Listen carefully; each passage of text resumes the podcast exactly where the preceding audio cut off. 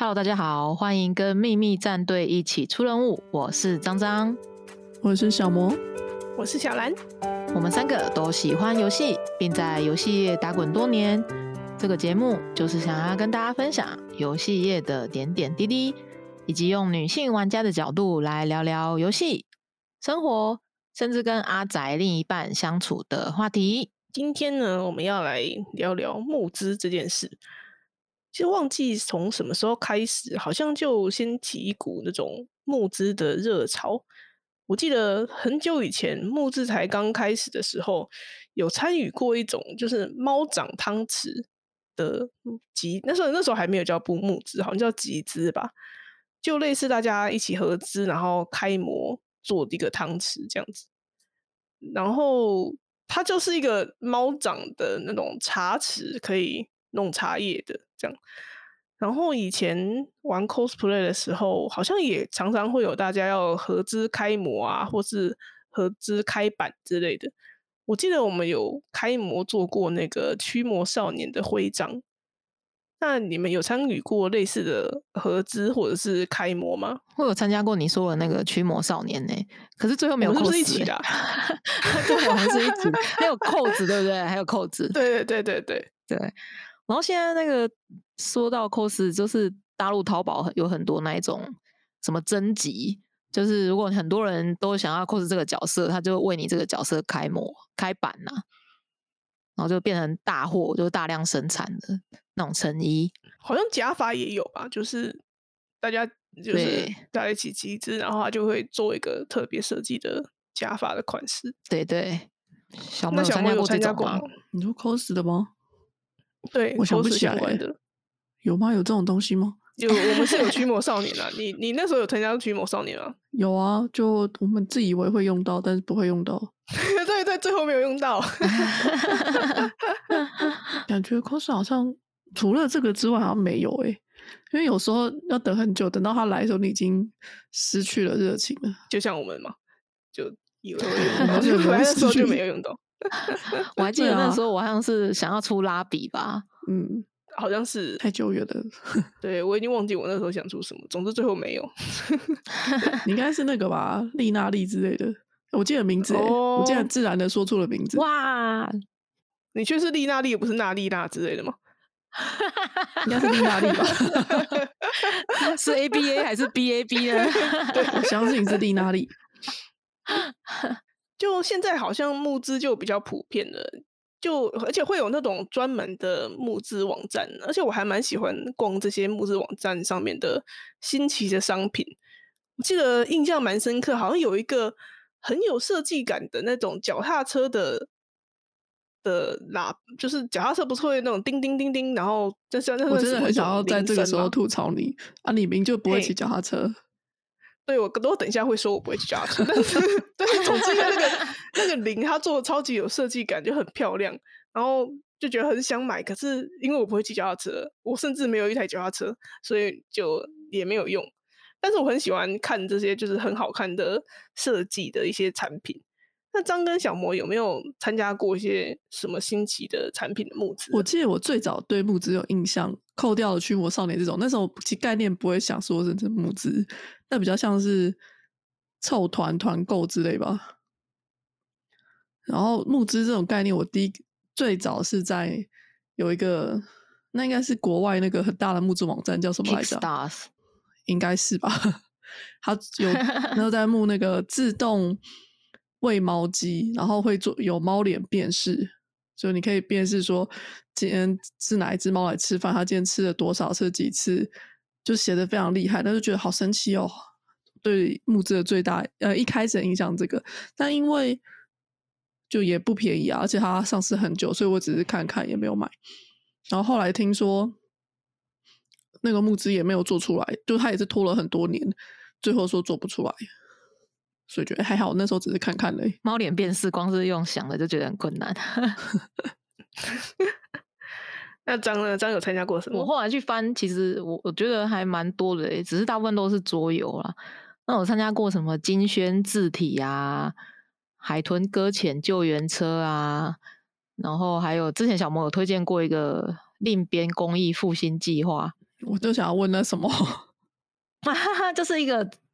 嗯、就是另边通常是拿来做草帽的帽子，可是那时候因为募资什么？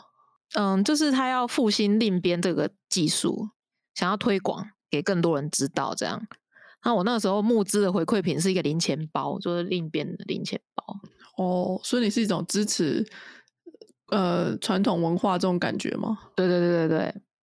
然后海豚搁浅救援车就是要那个嘛，那他们要买一台车嘛，嗯嗯。嗯，但听起来这两个都不是会就没有预期要获得什么东西啊，而是那种帮助的感觉。对对对。如果要说获得什么东西，应该是桌游吧。我就参加了蛮多款台湾桌游的，像是什么台湾妖怪斗阵啊、说妖、台北大空袭，就是这类台湾题材的桌游设定都蛮丰富的，尤其是妖怪的题材就做了蛮多。那当时台湾妖怪斗阵推出募资的时候，就引起蛮大的话题，因为它是类似一种浮世绘的画风，可是却收录一些原住民啊、汉人的妖怪，比如说虎姑婆啊、莺歌妖鸟之类的。像莺歌鸟、虎姑婆，大家都很耳熟能详嘛。可是莺歌妖鸟这是什么啊？就是对啊，我蛮吸引好像没有也没有听过。是在莺歌会 出对现的啊吗？对对对对对，就类似那样感觉。他会比较可惜的就是他会怎样？我以为你要介绍一个特别的，你看，我要记得，呃我要介绍莺歌妖鸟，我去翻一下。啊，没关系。好，就是他的，我现在要讲他为什么我讲不出来，因为他的妖怪介绍他都收录在画册里面，其实你桌游里面是没有的，所以我根本也不知道这些妖怪的背景啊，要自己 Google。可是他当时这一款就光是募资就募到两百多万了，就对他，我不太清楚你想表达什么。你为什么要跟我讲话？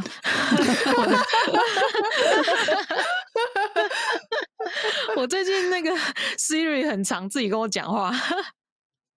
他可能有点寂寞。这两百多万，其实在当时是蛮惊人的一个金额的，不管是在桌游上面，还是在台湾妖怪上面，因为就有很多人发现说，哎，这个议题是嗯有商业价值的，所以隔年就是另外一款台湾妖怪主题的桌游《说妖》就登场啦。那它也是募到两百七十多万，那它收录的妖怪有，比如说达克哈拉哈这种原住民的妖怪，或者是乙仔菇啊、模型啊。重点来了，它有妖怪介绍手册，甚至它有那个 角色小说短篇，我觉得是有一点像角色扮演的桌游啦。那这款就比较着重在故事设计上，也因为这两款桌游募资成功，市面上跟台湾妖怪有关的书就出现蛮多本的。那你觉得这两款桌游，那它实际玩起来，因为你刚才说的都是它的设定的部分嘛，那它实际玩起来你觉得好玩吗？不好说。不好说。可是那个台湾妖怪斗阵视觉因为很好看，所以募资那时候那个给的那个托特包嘛，我到现在都还在用。好，那其他的我们就一切尽在不言中。对，或者我之前有那个买，就透过在泽泽上，他是投放我一个叫那个掏耳棒，就是它会有那种类似内视镜，可以看耳朵里面。因为啊，我老你你知道那个人的耳朵是有两种吗？耳屎，哦，你干的跟湿的湿的吗？对对对嗯嗯然后我老公的耳朵是干的，所以他很多耳屎，所以我会帮他掏耳朵。然后我就买了这个，结果我下，因为它是募资，他就说什么，例如说现在是六月，他可能说募资要八月才能出货，那我就定了。定了之后我就很闲，然后去搜寻这个名字，就发现它已经是在大陆上市的产品，就小米旗下的，所以它等于说它是一个现成的产品了。我只要现在我上淘宝或者是上虾皮，我就可以直接买到现货，还比较便宜。好像小米都会这样哎、我觉得这种贴牌的，没有，它不是贴牌，它就是同一就是同一只。我记得小米的那个拖地机器人一开始好像也是，其实是先在募资网上面上面，就对有点像试水温吧，想要知道会有嗯多少人想要买这个东西。可是其实它是已经在中国上市，而且是你可以直接买到了，只是差别在于说募资好像是会有保固，可是其实它保固也没有差多少。我就记得，呃，募资的保固好像是三个月吧，然后水货就没有保固啊。可是问题是它价差就几乎可以再买一只，那我就只是开预购嘛。对，我就还要把募资退掉了，然后就去虾皮买了一个。啊，这东西还蛮好用的哦，我觉得它如果你有需求可以考虑，还蛮有趣的东西。所以我后来就会在看这种物品类的募资，我就会先去查一下它是不是其实已经在别的地方买得到了，因为其实募资的经验，大家最常诟病就是它没办法准时。那如果我这个东西其实早就在别地方上市了，我马上就可以买到，我为什么要花一样的钱，甚至更多的钱在募资上面买呢？然后还要等很久，这是我觉得募资现在给我的一种负面的感觉。那我自己参与募资的经验，除了刚才讲到的那个猫掌的汤匙之外，猫掌汤匙那个时候我等超级久的，而且最后因为它要开模嘛，然后又做出来，好像又第一批他又说做的品质又不好，然后又要再他整个又废弃，然后又要再做同一批，再做新的一批。然后在这等待的过程中，就已经有别的厂商可能就抄袭了这个设计，他就已经出了大量的出了，然后还卖的比较便宜，然后变成说当当初参与这个募资人，到最后还是就是拖拖了很久很久，然后又比较贵的价钱买到对啊当初募资的那好像个糖期，对呀、募资常常遇到这样的状况，就对，像以前以前，我觉得最早有个很流行的什么泽泽杯，是不是张友买？哦，折折杯那时候是有有，后来没有成功吧，因为它就是有争议啊，所以后来好像就取消了。对它的争议我记得是什么？是出货太晚之类吧，还是什么？好像他偷是不是偷换厂商啊？偷换制造厂商的样子。对对对，反正就是等了很久，然后又拿不到东西，然后又不开心，所以我就看到大家会说不要买木资。我觉得可以理解说，嗯、他之所以会要用募资，就是因为他不不太懂背后的运作方式。比如说，他有一个 idea，他有设计稿，可是他不知道后面制造商的流程，所以他会花比他想象中还要多时间去处理这件事情。可是常常因为这样没有给自己抓 buffer，然后就一延再延，还不如你一开始就抓比较久，然后提早到，大家还有点惊喜。然后我好像还最近还有参加过一个国外的，它是一个设计的那种背包的产品，我到现在还没有拿到，好像快两年了吧，我也不哇晓得他到底有没有要。对，我他就一一直也是一直演一直演，然后就说，哎、我们现在因为疫情，然后遇到了什么困难什么的，他都会他会一直更新，然后每次更新都会说他遇到了什么困难，所以我们要再演半年，又要再演几个月，就是也是到现在都还没有拿到，已经大概两年了。拿到的时候，你可能已经对他失去热情了吧？搞不好就对，因为很困扰。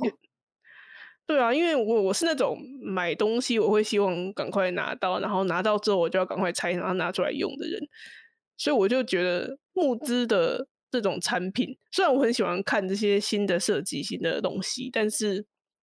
中间等待的过程中，就会已经慢慢的那种当初的热情，还有就你很想要赶快用到的这种想法，就会慢慢的减退，觉得这也是蛮伤脑筋的地方。那除了就是这种实体的嗯商品之外，我也是有像张刚才讲过的，就是单纯的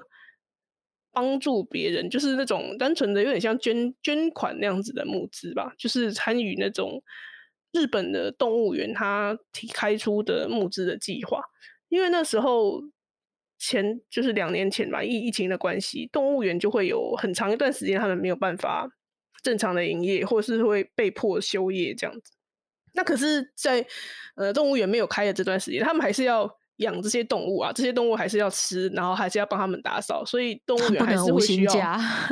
对，就是员工员工就回去吃自己，动物不行啊，你还是要对养那些 动物，然后你还是要呃给他们吃东西啊，还是要他们如果生病，还是要帮他们看病什么的。然后所以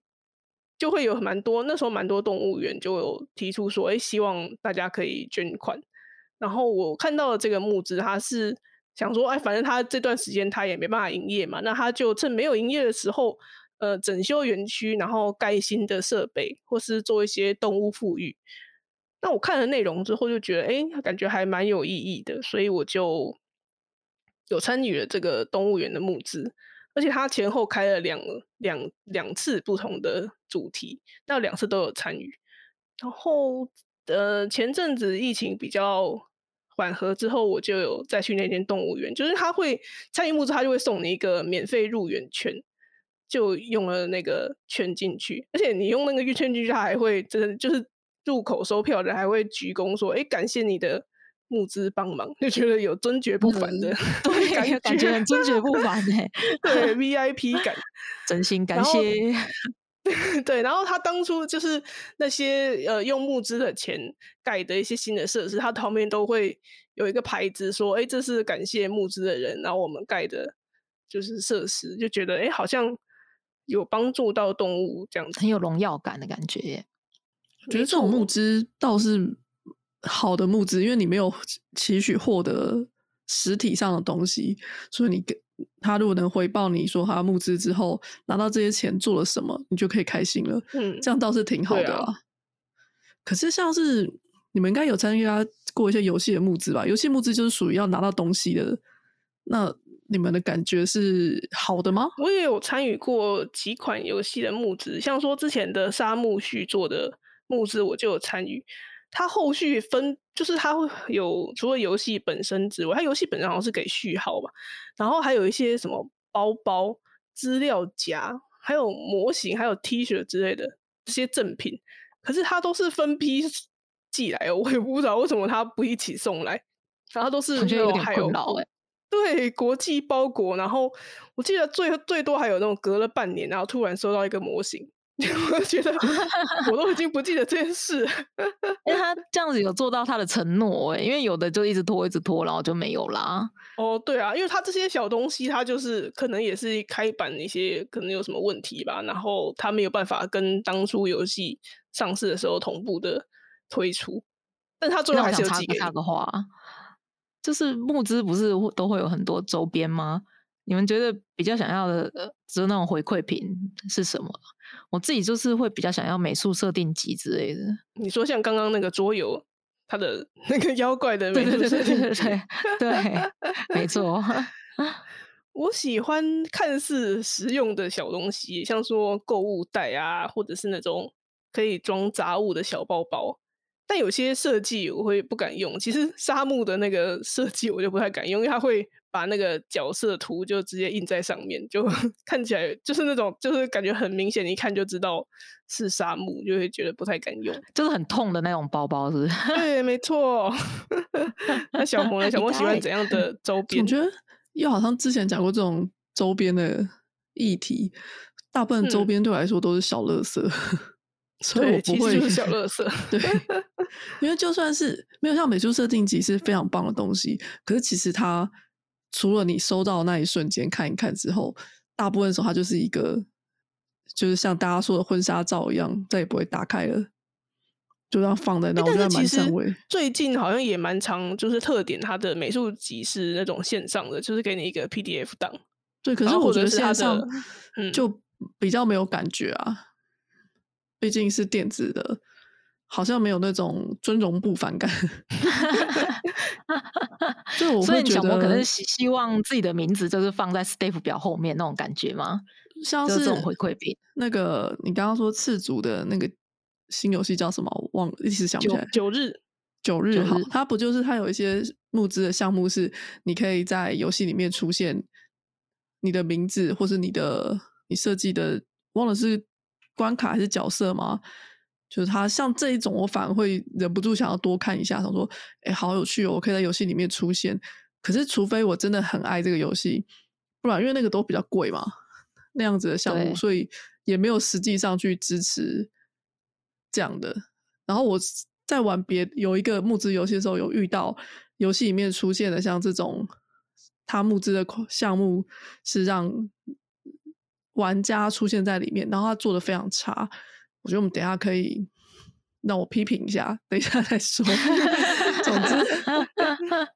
周边的部分是不会特别吸引我。我如果是游戏的话，我会可能就会选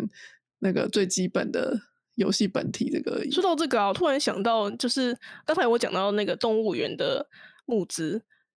他第一批的时候我是参与，然后他送了一大包小乐色，就是有各种的什么托特包啊，还有就是口罩啊，什么各各式各样，然后一一大堆。然后，但是我觉得实际上实用就只有那个入园券，所以后来第二次我在参与的时候，就直接说我不需要任何的 回馈品。但是他这个，他当初那个动物园他推出募资，他有一个项目，好像是你付最多钱的，好像可以获得动物的命名权。就是假如说某一种动物它之后生了小只的，你可以宝帮它取名，对，你可以帮它取名字。如果是那个水豚宝宝命名权，对，就会觉得很赞。它这个它这个命名权的主要是给法人，就是给公司，嗯，就你可能帮他取名成你公司的名字的这种感觉。哦对，我的天呐，这是什么什么什么可是我刚刚突然想到，威士比娘家那种感觉嘛，就是惯没有 我们的生 活其实 很早以前就有类似的东西。你你们可以想一下，就是去庙里面拜拜的时候，他就会有一个，例如说石碑上面就会刻名字，说谁谁谁捐款多少钱，然后或者是说某某某捐款了一根柱子之类的，然后捐款越多哦越派越前面字越嗯大。其实概念上好像差不多，原来是这种感觉。我觉得这种会留下记号的记录的赞助品，会让我比较有兴趣。就是像游戏里面会出现你啊，或者你的做的东西啊。想象有一只水豚，它因为募资命名权，然后取名叫台积台积电。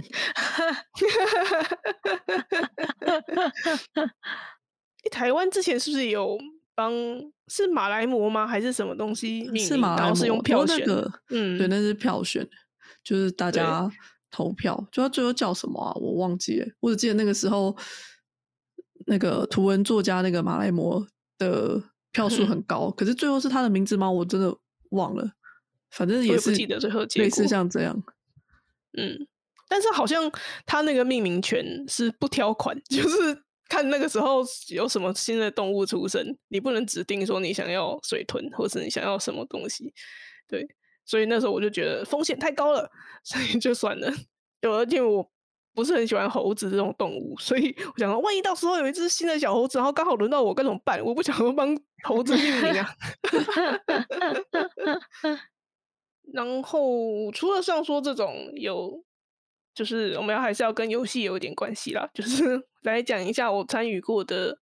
呃游戏的募资，就是除了刚才讲过的沙漠，我还有参加过一个台湾人做的文字冒险游戏，叫做夜光。虽然已经是应该已经是五六年前的游戏了，现在这款游戏在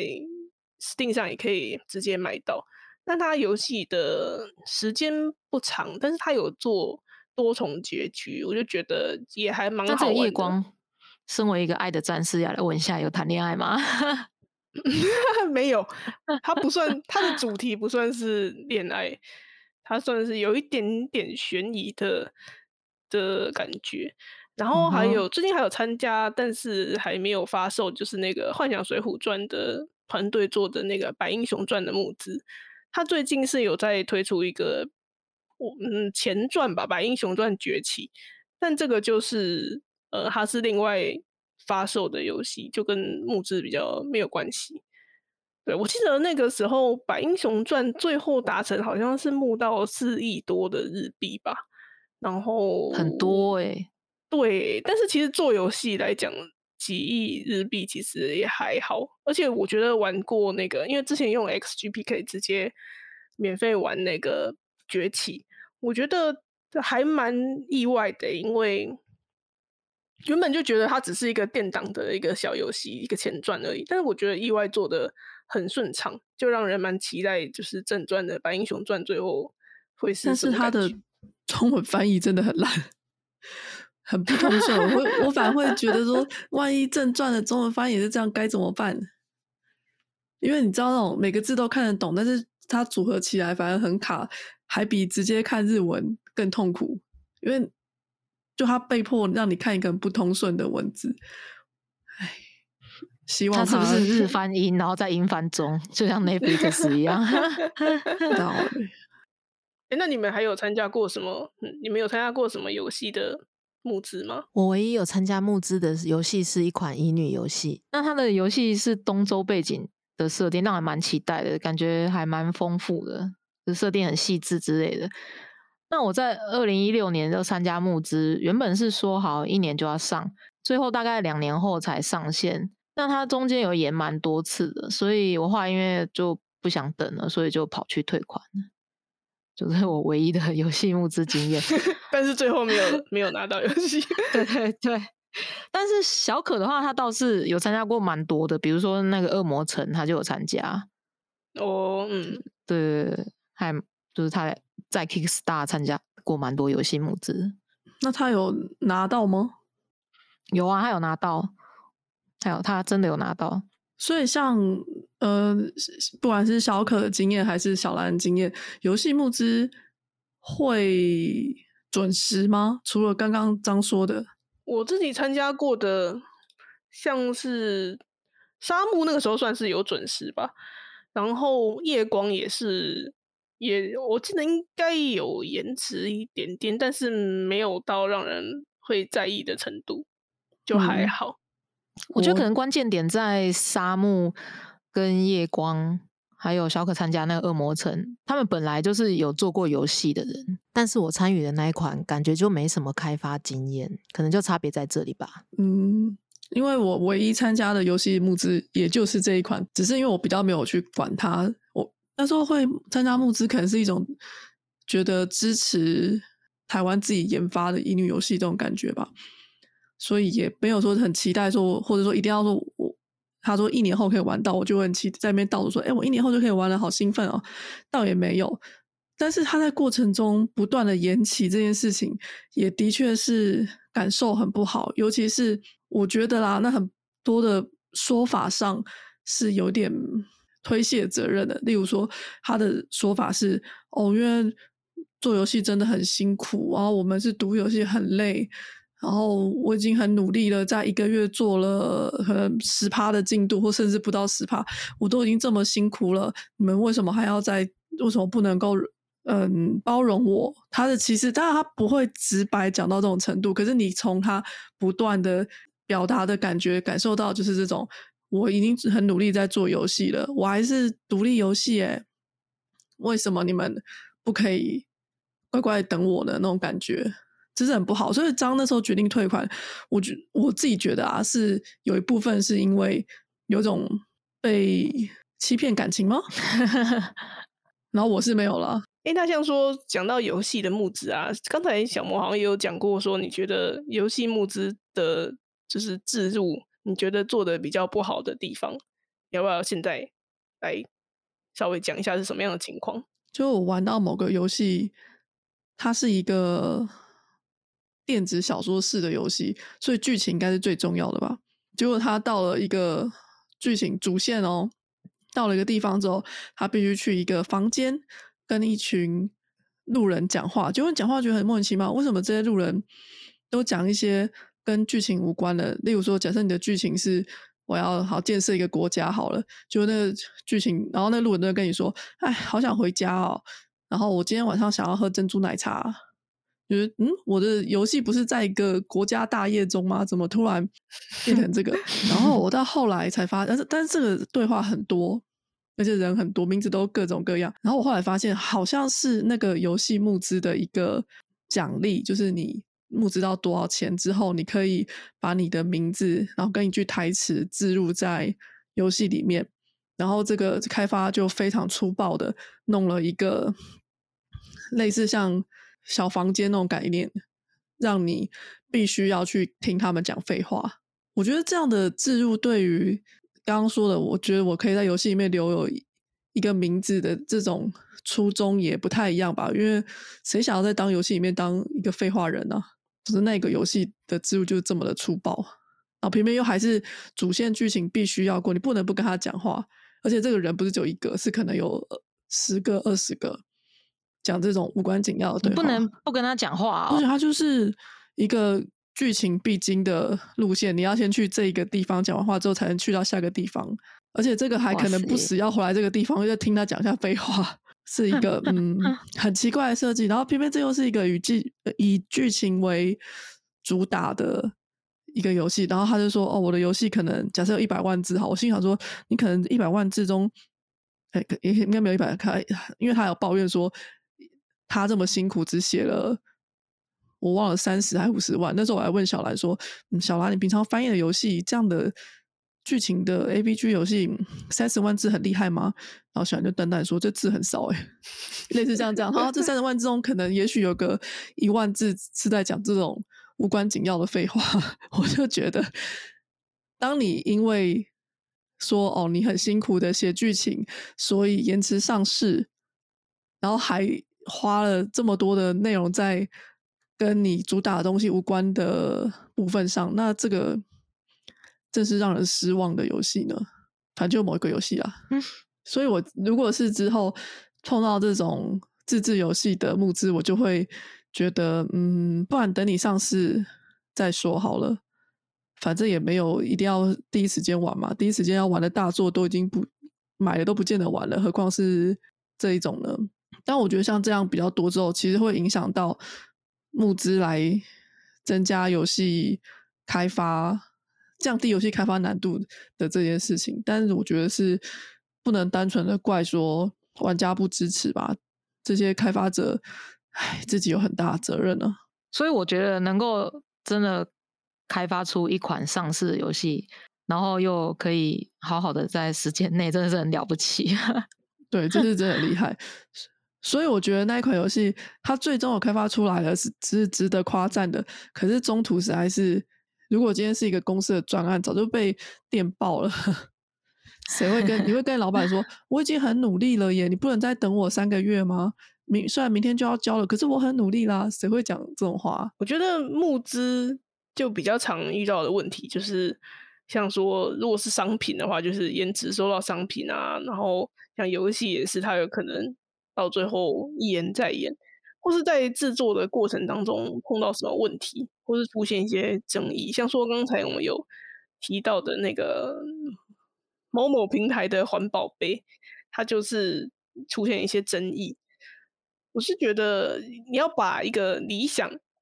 理想中的一个很好的东西化为现实的做出来，原本就不是很容易啊。比方游戏也好，商品也好，那有时候你会做出来的成品，哎，你不满意，那你就会需要做第二个、第三个。那万一每次都不满意怎么办？像说，如果你募资到这些钱，然后你想到的用的材料，其实实际上比你想的还要昂贵，或是怎么样？那这时候碰到问题，那要怎么办？那参与募资的人就可能因为各种原因，那不想等啊，或者是，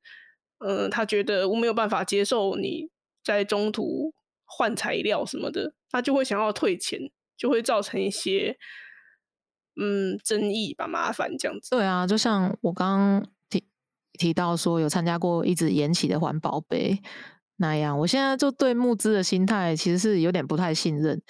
因为被延过很多次啊，所以就会觉得啊，干脆就等上市会比较不煎熬。可是这也反映就是前面说的，做一个实体商品的背后需要蛮多 know how，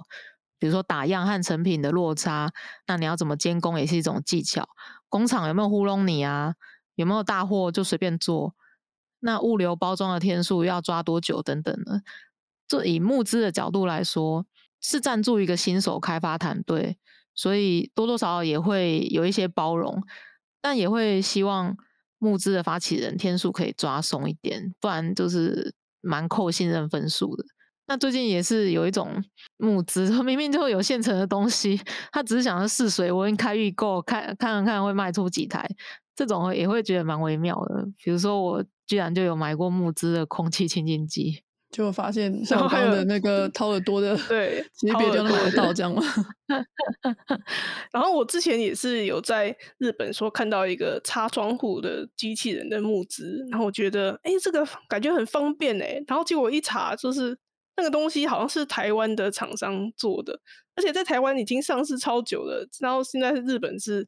在募资的阶段，就有点不知道在募资什么，就觉得那我直接在台湾买就好啦。嗯，他是 变得有点把募资当做一个宣传的管道，他不是真的要透过募资来做什么，他是宣传说我有这个东西了。其实也就知道这样的状况，可是当你在买的时候，你没有去注意到它其实已经上市，就会觉得很困扰，说啊，原来我可以不用花这么久的时间等到这个商对，品。是觉得我原本我原来可以不用等这么长时间，我可以到别的地方、别的国家，我就可以买到现成的东西了，就觉得不知道在募资什么。所以我觉得，嗯，我们还是，就觉得募资这是一个很好的机制，但好像被